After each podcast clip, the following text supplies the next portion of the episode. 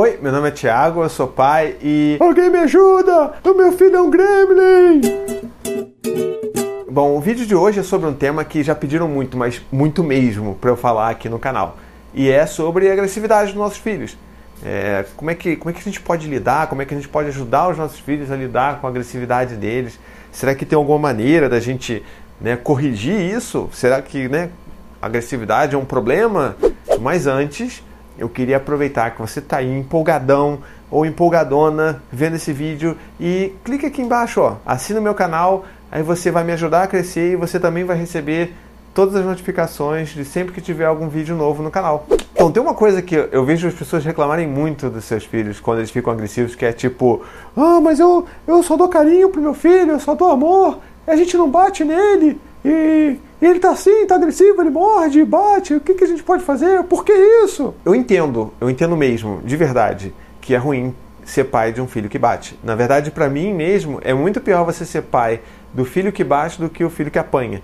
E isso eu acho que tem muito a ver também com a nossa sociedade, a maneira como a gente lida com quem, com quem sofre e com quem agride. Né? Então, por exemplo, a criança que, que apanha, é, todo mundo vai querer acolher ela, todo mundo vai querer pegá-la no colo, obviamente, vai querer né, acolher a criança. Enquanto que a pessoa que bate, a, a pessoa que é agressiva, o, o mundo todo ele está conspirando para que essa criança seja punida, para que ela seja castigada, para que ela seja humilhada. Mas será que é isso mesmo? Será que essa criança que é agressiva, que bate, ela também não precisa de acolhimento? Mas olha só, é, né, vamos deixar bem claro aqui que eu não estou falando que a gente tem que passar a mão na cabeça de todas as crianças que batem, tipo, né? Essa coisa de, não, tudo bem, bateu, a outra tá sangrando lá, perdeu um dente, passa a mão na cabeça. Não é isso que eu tô falando. Mesmo a criança que bate, a criança que está sendo agressiva naquele momento, a gente precisa saber o que está acontecendo ali por trás. A gente precisa saber o que está acontecendo com ela para a gente poder ajudar ela de verdade. Então, quais seriam os, os sentimentos que estão ali que extravasaram nessa agressividade? Quais são as necessidades que não estão sendo atendidas que levaram ela a ter esse tipo de comportamento? Só a gente analisando esse tipo de coisa que a gente realmente vai conseguir ajudar os nossos filhos a controlarem melhor esses impulsos agressivos. Ah, impulsos esses que são completamente naturais, né? Porque todos nós somos agressivos. Então, qual é o problema de acolher essa agressividade que é a nossa natureza também? Bom, para começar, a gente tem que levar em consideração a idade e o desenvolvimento das nossas crianças, né? Um bebê de 9 meses ou até 18 meses não tem controle emocional nenhum para poder lidar com esse tipo de com sentimentos negativos. Então isso acaba sempre né, emergindo em forma de agressividade. Então, um bebê que morde, que grita, que bate, puxa o cabelo, ele pode estar tá fazendo isso porque está frustrado porque não consegue alcançar um brinquedo que ele está querendo alcançar. Ou sei lá, o dente dele está nascendo e ele não sabe como lidar com esse, com esse incômodo. Ou então ele está simplesmente experimentando e conhecendo o mundo, né? Então pensando tipo, hum, que será que acontece se eu der uma mordida na cabeça daquele bebê? Então qual, qual é a melhor, bom, pelo menos para mim, na minha opinião, qual é a melhor solução que a gente pode dar nesse sentido? É tentar impedir que a coisa aconteça e sempre agir mostrando o que, que você o que, que o bebê pode fazer, né? Ao invés de reforçar o que ele não pode fazer. Então, por exemplo, veja só o meu manequim. Foi bater? Aí o que, que você faz? Segura a mão e fala: oh, Não, filho, olha aqui, ó, carinho. Tá vendo? Carinho esse pirata. Tão, tão bonito. Tão formoso. É assim que a gente faz. É claro, você vai ter que repetir isso milhões de vezes. A gente teve que repetir isso milhões de vezes com o Dante, está tendo que repetir um monte agora com o Gael, que é bebezinho. E a vida é assim, a gente vai repetindo. Bom, crianças então de dois anos, é, elas podem até saber que não se deve bater, mas ela simplesmente não tem controle sobre os impulsos dela. Então, se alguma coisa acontece, ela se sente ameaçada ou se sente é, com alguma vontade ou uma frustração muito grande, ela pode saber que ela não pode que ela não deve bater, mas ela vai acabar fazendo porque ela simplesmente não consegue se controlar. E o importante então é você mostrar a consequência das ações. Então, por exemplo, se você está com seu filho de dois anos na pracinha e por algum motivo ele bateu no amiguinho, é mostrar para ele, filho, olha só o que aconteceu, Tá chorando, o menininho tá chorando, seu amigo tá chorando, tá triste, olha, machucou ele, olha aqui o machucado dele. Você mostra essa urgência, você vê o que, que aconteceu e ele vai entender a consequência dos atos dele. E aí você deixa com que a empatia, com que ele realmente tente se redimir daquilo que ele fez. Tem outra coisa também, a gente tem que entender que a agressividade existe e a gente pode extravasar ela de maneiras saudáveis, né? Então, como a gente pode ajudar nossos filhos a extravasar isso de uma maneira saudável? Eu lhes apresento uma solução. Vamos de novo ao nosso nosso amigo João Bom Pirata. que já apanhou tanto do Dante nessa vida. Coitado, vida sofrida ele.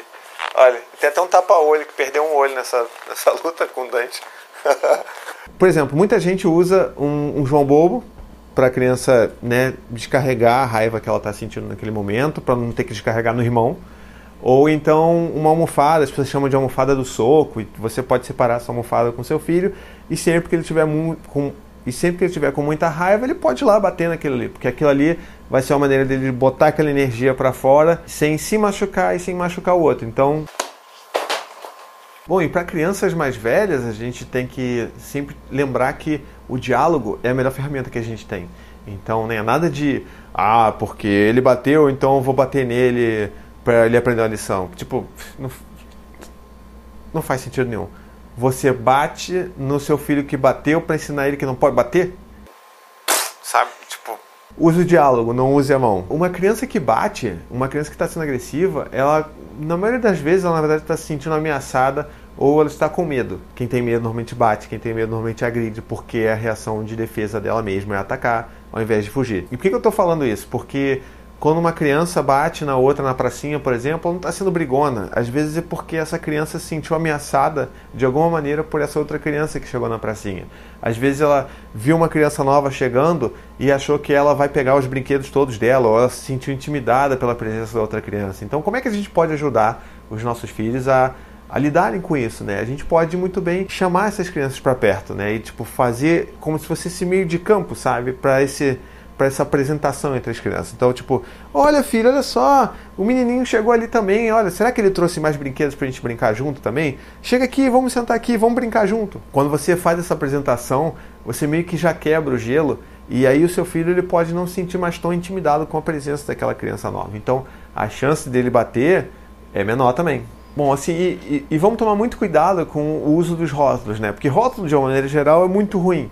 E ainda mais os rótulos que conotam coisas negativas, tipo, ah, meu filho é um brigão, meu filho é um valentão. Então, se você fala isso, você está reforçando uma característica que você não gostaria que o seu filho tivesse. Só que você está fazendo. Se o seu filho que está lá crescendo, que está com seus três anos e está tentando descobrir quem ele é, se ele vê o pai e a mãe chamando ele de brigão o tempo inteiro, é isso que ele vai ser, porque, né? Se eles estão dizendo, então é porque eu sou de verdade. Então vou sentar o cacete dessas criançadas toda aqui. E para finalizar, agressividade entre irmãos. Cara, Cara, essa treta é braba. É muito braba. O que acontece com a agressividade entre irmãos? Porque, né, de uma maneira geral, eles já, eles já disputam pelo, pela atenção, pelo cuidado dos pais, que não é mais único, né? Sempre que o Dante, por exemplo, bate no, no irmãozinho mais novo, a gente, né, tipo, mostra aquela aquela urgência na voz, tipo, filho, olha o que você fez com o Gael, olha seu irmãozinho, ele é pequeno, machucou, ele tá chorando, olha aqui o machucado na mão dele. Ele realmente ele para, olha, sente aquilo e, e o Dante tenta ajudar o irmão, abraça e tenta, calma, calma, Gael, calma, Gaelzinho e tal. E a gente não pode esquecer que o contrário também pode acontecer. Não é só porque o Dante, por exemplo, é o irmão mais velho, ele não corre risco de receber dentada nem puxão de cabelo do mais novo. E é importante a gente fazer esse mesmo essa mesma tratativa para ele, primeiro para ele sentir que a, reação, a relação é justa e o cuidado é justo para os dois, e segundo porque né, o mais novo precisa aprender isso também. Então, é, tem momentos, por exemplo, que o, que o Gael puxa o cabelo do Dante, porque aquele cabelo, sabe aquele cabelo né, macio, cheio de cachinhos, aquilo ali o Gael adora puxar. Então, ele vai lá, mete o mãozão, filho, Gael não pode, filho. Poxa, olha isso, você está machucando seu irmão. E, e, quando a gente fala isso, a gente está ajudando não só o Gael a entender, mesmo que a gente sabe que ele não vai entender nada com tanta coisa que a gente está falando, mas toda essa informação que a gente está dando, na verdade, é importante para o Dante, para ele se sentir também protegido e, né, e se sentir defendido também quando ele é agredido. Então, fica aí a dica. Claro, né, que essas situações de agressividade entre irmãos elas só vão ficar mais tensas com a medida que as crianças crescerem. Então fiquem aguardando aí que ao longo do tempo, né, dos anos, eu vou contando mais vídeos de drama, sabe, de, de criança arrancando cabelo, dando tapa um no outro, e eu vou tentar ver como é que a gente vai sobreviver nessa história. Então é isso, espero que vocês tenham gostado do vídeo de hoje.